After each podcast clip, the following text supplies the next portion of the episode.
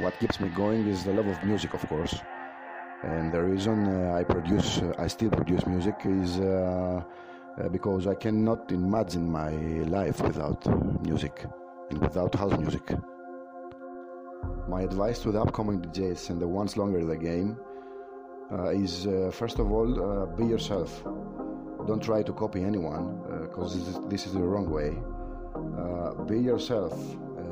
Play and produce music that comes inside of you. Uh, make your style and give it to the crowd. My rule to live by is to be honest and real as a person. That's what only matters to me, to my life. And that's what I'm trying to do with my music. When I produce music, this is what I'm trying to put out. Mistakes that I don't want other to make is uh, not to be real and not to be honest. Uh, I don't want people uh, around me that is not uh, real and honest.